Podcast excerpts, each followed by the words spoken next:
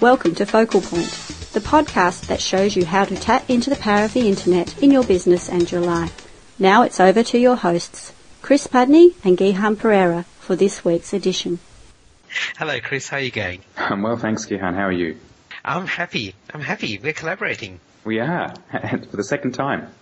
That's right. That's right. So this is the second part of our two-part series about online co- collaboration. So in the, uh, in the first part of this, we talked about some of the principles, and today we're going to be talking about some of the some of the actual the practical tools that you can use for collaborating online. Just really working together on a project or a task or some sort of collaborative effort, uh, and using internet tools to do that. So I guess we should start by recapping some of the things we talked about last time, Chris, maybe just in brief. So the, the first point that we made was that there are a number of people that you could collaborate with, uh, and you may not have thought of all of them. So you might think of collaborating with your workmates or your colleagues or your team members, but you can also now collaborate much more easily with people like customers and clients, with suppliers, and even with competitors even though those are those people are different and the way you collaborate with them will be different in a business viewpoint or just in a workflow viewpoint, the tools that you use, then the tools we're going to talk about are pretty much going to be the same regardless of who you're collaborating with. It's like every, on the internet, everyone can be equal and can have an equal say and um, you have to manage that appropriately. But the tools we're going to talk about today apply to everybody that you collaborate with. And as well as uh, the people that you can collaborate with, we gave some guidelines for online collaboration. So they were use the cloud, and we're going to be talking about some cloud services that you can use today. Show your face, so give people the opportunity to show their, their personality. Um, let go of perfection. I think uh, the rule of thumb you gave, Gihan, was to go for about 80%, 20%, so don't go for that 100% quality, uh, perfection uh, have a plan to work to to make sure that uh, people understand uh, the roadmap that they're following. Set some ground rules so that uh, if people have particular roles, make sure that they're uh, stated up front. And think global. Remember that you're dealing with people scattered across the globe and different customs and currencies and languages might apply. Yeah, great. So so let's get into it, Chris, because there's a lot of tools that we could talk about. In fact, as we were doing the preparation for this podcast, we realized there's so many tools that are out there now that are available for online collaboration. There's just no way that we could cover all of them, but we're going to give you examples and samples of each so that you have some idea of what is available and the exact tool that you use might be different from the ones that we use. And in fact, we're going to focus on the tools that you and I, Chris, uh, actually use personally in our day-to-day work or our um, business or even for personal personal collaboration. Yeah. Yeah, so when we were thinking about this, we realized that the, the principles of collaboration, the way that people work together, has stayed the same. Um, even before the internet was around, people were collaborating, of course. Um, but of course, at the time, it was much harder to collaborate with people who weren't in the same office as you, uh, let alone in the same city or country. So if we take a scenario, and uh, I'm going to pick one, Chris, that has been near and dear to you because you've just moved into a new house fairly recently, and I know that you mentioned in the last podcast that you were collaborating with your in designing the house. But let's think about a, a, a typical sort of project um, in an architectural firm before the internet was around. So there are a number, number of things that would happen. And this is true of most projects. So you start it off as a new project. So you set up something internally to say we've got a new project. You bring a team together and maybe even have to hire extra staff or contractors because they're building a mansion like, like you've got, Chris. there are a whole bunch of meetings that happen during the project. They happen internally in the office. Sometimes you bring in the clients. Sometimes you have to work with town planners and other civic authorities. Then there are also these informal ad hoc meetings that happen uh, within the within the uh, team during the project, uh, conversations around the water cooler, just informal discussions, bulletin boards, things like that. Uh, of course, the project has various deadlines and milestones and uh, client approvals and sign-offs and deliverables. Then the actual documents that you work on, the plans and the blueprints, of course, the team works together on that. Um, you need to have some mechanism to make sure that you keep track of changes and comments and revisions uh, from the client and from within the team. Um, you might have to call on outside experts from time to time uh, that, that aren't part of the project team, but you bring them in for specific things. Uh, and then as you get towards the end, the client will take along copies of various documents um, to take take back and maybe share with their spouse and friends and get opinions. Uh, then Uh, towards the end, you sign off on documents, or the client signs off, and eventually the project's over. You hand it over to the client, and you maybe archive internally, create an archive of the, the documents you've been working with. So that's probably how a typical project used to work. And in fact, apart from the fact that we're now going to be talking about doing it on the internet, that is how typical projects do work now, at least in theory. Would you agree with that, Chris? Yes, that's right, in theory. Yeah, so I guess the thing is that the the how of doing this has now changed and it's changed quite dramatically. But the what that we're doing has broadly remained the same. So that's what we're going to use for the structure of this podcast. So rather than just dump a whole lot of online tools on you, we're going to share, we're going to share it in the context of that process. So we're going to talk about some of the things that I've just been through, but then how you can use online collaboration for them. And let's assume uh, that we're going to do as much online collaboration as possible. So rather than assuming that all the meetings are going to be done in in an office because everyone is there, let's assume that we have got people uh, in different offices in different parts of the world, different time zones, just so that you get the most out of this podcast in terms of the tools that we talk about. So uh, let's kick off with the very first part of uh, a collaborative effort, which is setting up the project. And the first thing that uh, will need to be done is to create some kind of workspace where everyone can collaborate. Yeah, and this is an area where in the last couple of years, Web 2.0 has made it really easy to create private workspaces where uh, you can invite who you want and keep out people that you don't. And the, probably the best example of this, and this is one that I use extensively in my own business, uh, not necessarily for collaboration, but for, for an online community, is a service called Ning. And if you're familiar with Facebook, um, where you can have a community with your friends and you can connect with them and have discussions with them. Well, Ning is like setting up your own private version of Facebook and uh, you can set it up to be public or private. And if you're doing collaboration with the team, you'd make it private. You'd invite the people that you'd want to have involved in it and keep out everybody else. And what sorts of uh, tools does Ning provide within it, Gihan? The one that I've seen of yours has things like um, announcements for teleseminars and webinars and blog postings and articles by members of the community. Can you give us a brief rundown of the kinds of tools Ning provides? Yeah, yeah, sure. So the things that it uh, it allows you to set up a profile for yourself, and this is where we talked about earlier on, where we said uh, show your face, so people can post their profile, they can put a photo of themselves, they can customize the look and feel of it, change the color scheme. Uh, so that's the first thing. So you set up you set up profiles, and then you can connect with other people that uh, that are in the community. And if it's a private community, you'd probably connect with everybody, so you can send them private messages in there uh, within the Ning community as well. In addition, you can do things like um, set up discussion forums. You can even set up private little groups. So if there's part of your team, it's a fairly big team, you can set up a part of your team that's working on some aspect of it. They can set up a private group where they can have their own discussion forum, uh, the discussions in there without interfering with the general discussion forums. Um, the other things you mentioned are you can have a, a, announcements of events. Um, and every member of the team can set up their own private blog within Ning as well. Um, and if you're doing some sort of collaborative effort, it might be useful for you to just make your own personal announcements by using your blog. Okay. So those are, the, those are the main tools that Ning provides. There is another simpler uh, collaboration tool, and I use this with. Uh, there's a group of four of us who are, we've set up a little mastermind group because we're all on this 12 month development program. We have set up this little private collaboration in a, in a tool called Wiggio which is a little bit simpler than Ning. It's certainly not as sophisticated, but if you're doing simple collaborations for for uh, where you only want the online component to be a small part of your um, collaborative effort, then Wiggio is quite useful as well. Another way in which you can set up an online collaborative workspace is to use something like Twitter. Now, normally when you tweet, that goes out, that can be seen by all your followers, but Twitter's got a relatively new feature called Groups that allows you to set up uh, small groups of friends and then you can direct tweets just to that group. And in addition, you can set up a private account in which you can control who follows you. So normally anyone can follow you, anyone who's interested in what you've got to tweet about, but you can also restrict uh, your followers. You can control who is your follower uh, through Twitter. So that's a really simple and free way of setting up a collaborative workspace. Yeah, so once you've got your work set up, the next thing, of course, is to invite people into your team. And there will be some people who are already part of your team and they will naturally be involved. But the other thing then, we have talked about this before, is how you outsource some of the tasks which you don't have the expertise uh, in-house, but you want to outsource and find providers elsewhere.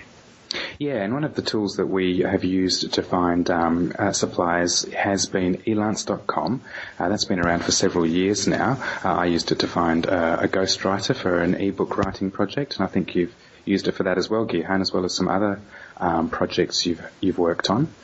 Um, and then there's other websites like guru.com and rentacoder.com if you've got a, a software development or a website writing project. So once you've set up your team, the next step in the uh, collaborative effort is uh, project planning. And do you want to talk about BasecampHQ.com, a service that you've used, Gihan? Yeah, yeah, because we mentioned this is one of our one of our guidelines is work to a plan. And there are now online project planning tools that are available. And what you want to have is something where people can have a look at deadlines, deliverables, um, a to-do list for what's coming up this week, who's got responsibilities for various tasks. All of that is um, is important, especially important when you're not working in the same office. And Basecamp HQ is a paid service um, from a company called 37 Signals, and it's a it's a great little service for managing uh, multiple projects, and it allows you to set up the things that I just talked about. So you can set up actions and due dates and who's responsible for them. And everyone can go in and have a look, okay, what's going to happen this week, um, or what's going to happen in the next three weeks, or what they can look at a calendar and see what deadlines or what time frames am I working towards. Um, I think it might even be free to start off with, Chris. Maybe with one project it's free, uh, but then you start paying, and you start paying based on how many projects, concurrent projects you're going to have going. Um, but it's very affordable. I, I, had a look at it and I started using it with my clients a couple of years ago. The problem I had with it was that clients would just much rather just email attachments back, back and forth rather than logging into Basecamp each time to upload the documents and, and work on them in their collaborative workspace. So for, for some things, it's uh, not as useful and it gets in the way. Um, and it does make sense with the collaborative projects that I work on with most of my clients. It's usually just a case of uh, ping-ponging documents back and forth, in which case email works fine. But if you're doing something more complex, you might want to look into something like Basecamp. Okay, great. Uh, the, another aspect of your collaboration is going to be uh, having meetings. Now, there are several aspects to meetings. There's the schedule of the meeting in the first place, conducting the meeting itself, and perhaps uh, recording a transcript of the audio, video uh, of the meeting. So, starting with the scheduling of meetings, most of us are probably familiar with calendaring tools like um, Outlook, and I've got one in Thunderbird that I call Use Lightning. So that's uh, one of the basic um, calendaring tools that most of us are going to be familiar with, but there are a couple of other online tools that also make it possible to improve the way in which you schedule meetings. Yeah, that's right. These are these are tools that make it easy for you to do something that seems like it should be easy, can, but can be extremely time consuming and frustrating, which is simply getting the getting the team together or getting part of the team together at the same time for a meeting. And there are a couple of really useful tools that I've just started uh, exploring and investigating and just started using. Uh, so timebridge.com is one where it's like sending out an email saying, here are five possible meeting times. Tick the ones that you would like, uh, that you're available for and that you're not available for. So you can do it just with straight email, but then somebody has to coordinate all those uh, times and see when people are available, when they're not. TimeBridge automates that for you. And the second tool is one called TungleMe. So T-U-N-G-L-E dot me. Um, and this is one of many others that allow you to show your availability online. So it's like exporting your normal calendar, whether you're using it in Outlook or in Lightning or Lotus Notes or whatever it is, and put it up on the internet privately for the people that you want to show, um, and you can show uh, which time slots you're available in. And it won't just show everything that you haven't already got booked, you can say you can shade in particular areas and say I'm available in these times. And the the idea is that if I'm running Outlook, which is what I use, it integrates very easily with TungleMe, so I can just block out bits of time in my Outlook calendar and it automatically gets updated on the internet so that people that I share that with can then go in and book times with me. So that's the advantage of some of these tools like TimeBridge and TungleMe. Not everyone is going to be running Outlook, especially when you're outsourcing uh, project members to people who are, you know, you've never worked with before. They might not be on the same Microsoft Exchange server as you. They might not be using the same calendaring tools. And so you can't rely on everyone having Outlook in order to schedule meetings and in order to have a look at what everyone's availability is. So that's where the power of tools like TungleMe comes in because it integrates all those disparate um, bits of software and makes it easier for you to integrate and schedule meetings between people who are using all kinds of different tools. Yep, yep. So now that we've got the meeting scheduled, the next step is, of course, to run the meeting. And um, in the olden days, you'd get together in a, in a boardroom or a meeting room somewhere. Um, and, and by the way, you can still use tools like TimeBridge and TungleMe if you need to have face-to-face meetings. But there are also now some very sophisticated tools for running online meetings. Yeah, so we can start with just the teleconferencing tools that I'm sure most people have used already. So everyone dials into a particular number and uh, they can speak over the plain old telephone system uh, to via a teleconference line. Um, and of course, you don't have to use the plain old telephone system. You can use voice over IP. So we're using Skype at the moment for this particular podcast recording. Uh, and then you can go one step further. If you want to share uh, information on your screens, then you can use some of the webinar tools. And in some cases, I've used WebEx, which has allowed um, uh, particular suppliers to demonstrate software that I might be interested in using. And then with uh, member colleagues who have happened to have NetMeeting installed and who are using Microsoft Office, I've been able to share my desktop to demonstrate some of the tools and software that I've developed using NetMeeting. And the one which I use, which is equivalent of WebEx, Chris, is, is called GoToMeeting or GoToWebinar, which is a more sophisticated one for running presentations online. But basically it's the same technology. It lets you run a meeting where everyone's on the phone or dialing in through the internet, but they can see your screen as well. So it's visuals in, in addition to teleconference calls. So some of those tools are available, and we could have, run a whole podcast just on that. But just be aware, uh, just be aware that some of those tools are available now and are really feasible and quite attractive, especially when you consider the cost of putting together, bringing people together for a face-to-face meeting. And, and, the other thing with that, Chris, is that most of these tools have an inbuilt recording capability. So all you've got to do is the person who's hosting the meeting clicks one button and the whole meeting is recorded, audio and visuals if you have them, um, so that it can be as simple as in terms of reporting, all you've got to do is send out the recording to your to the participants, and that could be the record of the conversation that's made. You don't necessarily need a secretary to take minutes and to and to circulate them afterwards. You might still want to do that, or in some cases where it's really important, you might even want to get it transcribed. And then again, you just send the recording to someone at Elance, and they'll send you back a transcript. Yeah, great. Now, as well as formal meetings that you might want to schedule with the tools we've just spoken about, there's also informal discussions. So, uh, in the pre-Web 2.0 days, we're talking about uh, discussions around the water cooler in the office or getting together informally in the corridor. Well, with uh, the advent of Web 2.0, there are many and varied ways of conducting those informal discussions uh, using online tools. So if you just have an, want to have an asynchronous discussion, so that's where you're not meeting essentially face to face and having the discussion at the same time, then one place in which you can do that is discussion forums. So we've discussed web forums in the past, and I believe, Gihan, that Ning has the ability to allow to have asynchronous chats yeah, that's right. And I think that asynchronous versus synchronous thing is quite valuable to understand. So asynchronous means that the two people don't have to be in the same place at the same time. Um, where synchronous, which is what we're doing now, is where they are. So a meeting is typically synchronous because you need everyone there at the same time. But there are some asynchronous tools which are very powerful. And as you said, Ning allows you to have set up a discussion forum. Somebody posts a message, and somebody later logs in and replies to that message. Yeah, so a bit like posting notes to bulletin boards with questions and uh, the answers provided a bit later on, perhaps. Yeah, and in fact, talking about bulletin boards, Chris, there's a very nifty little tool called Wall Wisher google.com, which is a free online bulletin board. So you just, you go there, you set up a bulletin board and you get a private link to it and then you send that around to other people and they can just post little notes. It's, uh, it makes your screen look like a little bulletin board. People put notes on there. Uh, I've done this for setting up the agenda for a conference call. So I set up this, um, we'd already scheduled the conference call. I set up this Wall Wisher bulletin board, added my notes to it and the other parties on the call could then go in and add their notes as well and that became the agenda for a call. Cool. So that's the asynchronous discussion, and then the synchronous discussion is where both or all parties are present at the same time.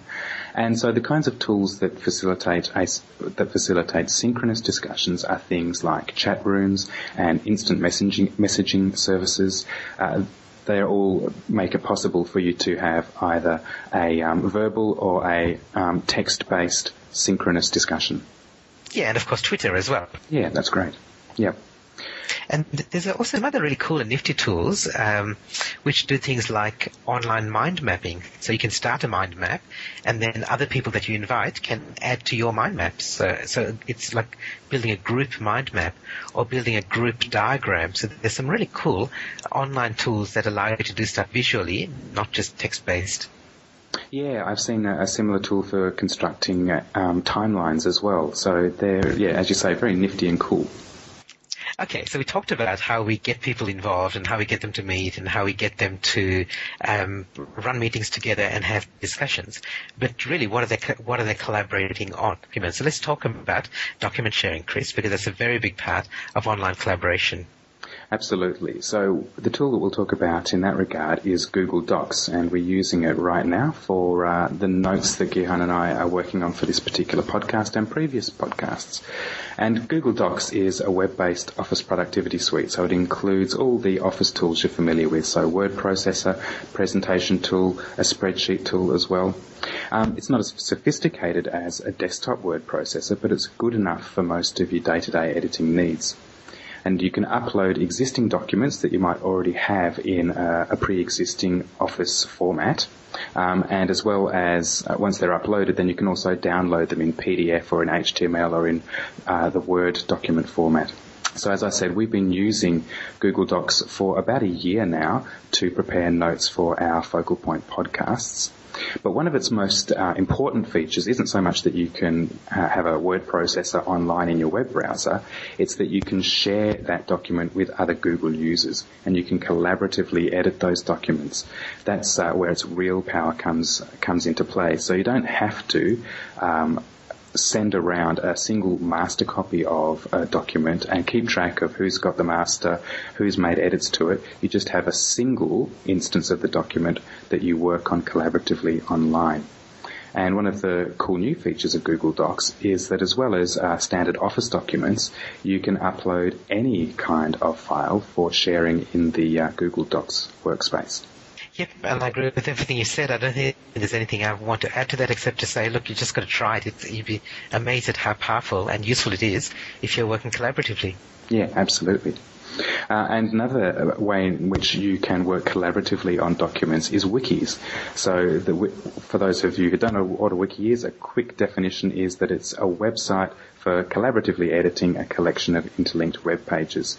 And the most well-known example of this, if you want to see one in action, is wikipedia.org, which is a free online collaboratively edited encyclopedia. Now, uh, a lot of people are using wikis in their workplaces so that they can uh, do collaborative documentation. So for the company that I work for, we have uh, an internal wiki where lots of projects are documented and all of the members of those projects are able to edit the wiki pages so that uh, we collaboratively and iteratively build up documentation about the project. Um, so we talked about this idea of documents that we share in the cloud, and that was one of our guidelines, is to use the cloud as much as possible. And both Google Docs and Wikis are used in the cloud. But there may be times when you want to take documents and take them out of the cloud and just pass them around. Um, so you want to send copies of documents. This is the example that we were talking about with the architect, where the architect would at some point say to the client, look, here's a photocopy of the plan so far, or here's a photocopy of the, the artist's impression, how your house is going to look. Take this away. So how do we do that online? Yeah, so you might not want to use a something like Google Docs to share those kinds of documents. You just want to give a single copy to them so that the client can have a look at them. And attaching it to an email uh, might that was the way that our architect handled things, but some of those files were really big, and it's getting to the point where they're just too large to attach to an email. Uh, and this is where file ho- file hosting websites come in handy.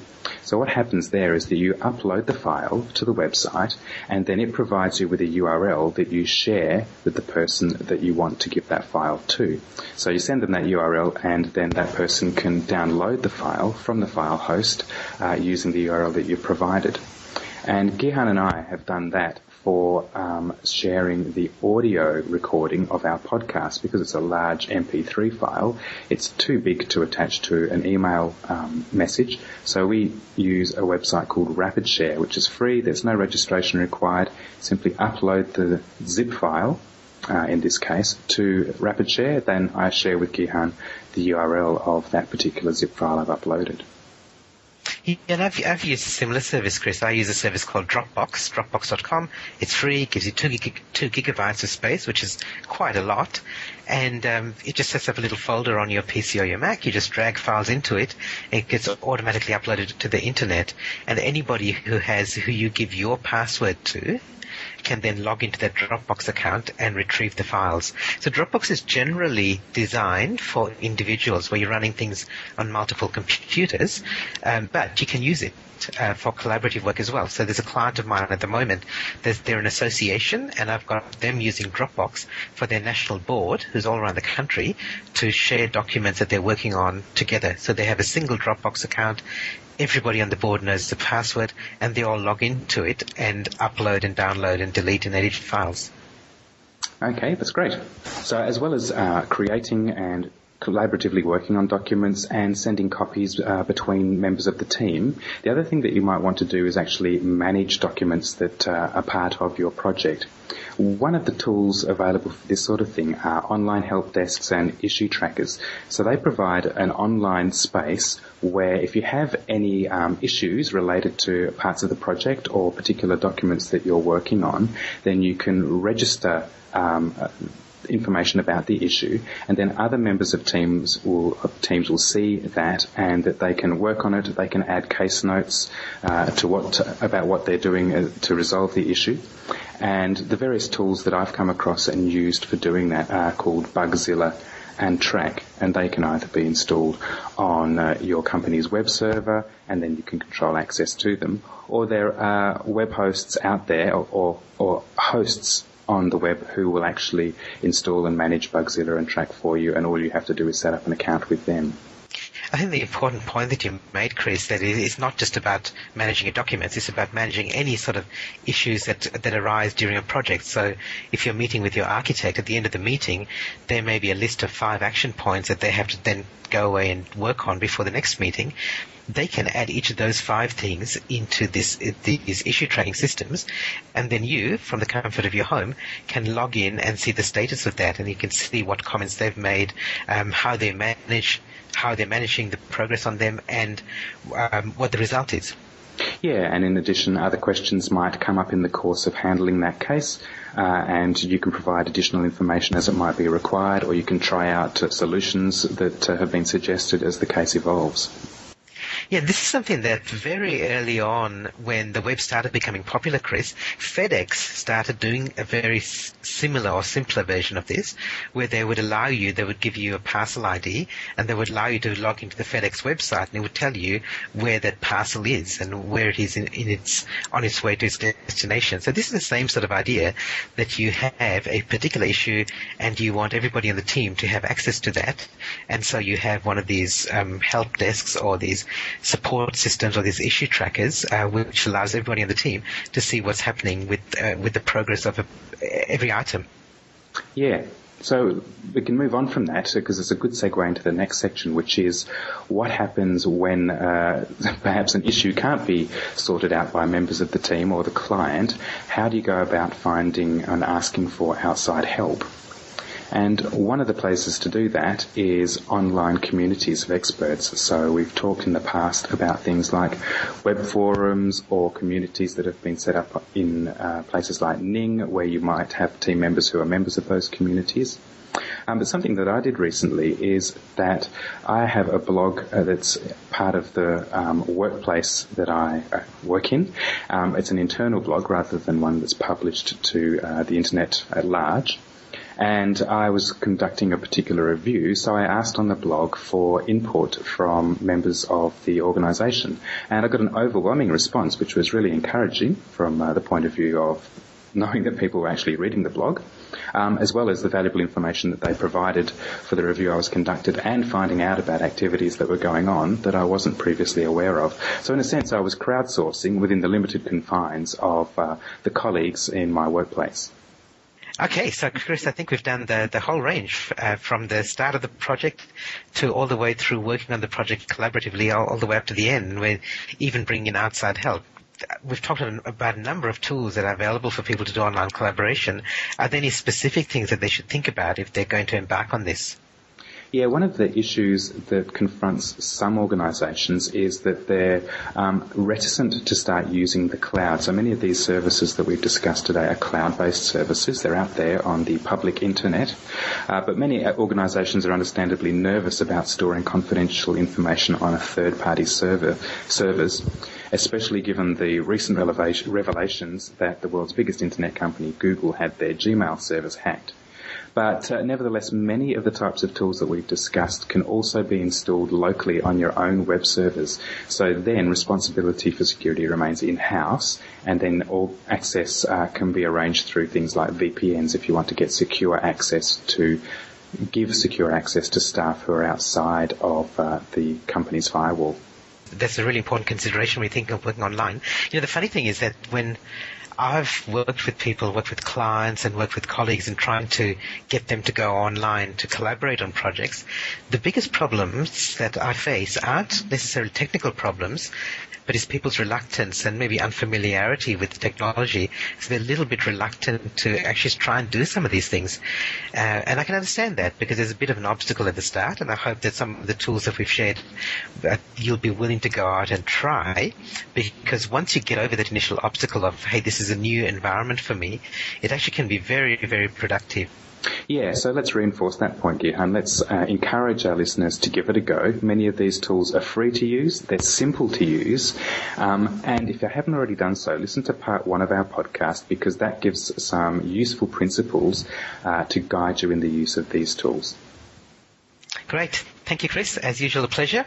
And we'll be back in a couple of weeks' time with our next online collaboration.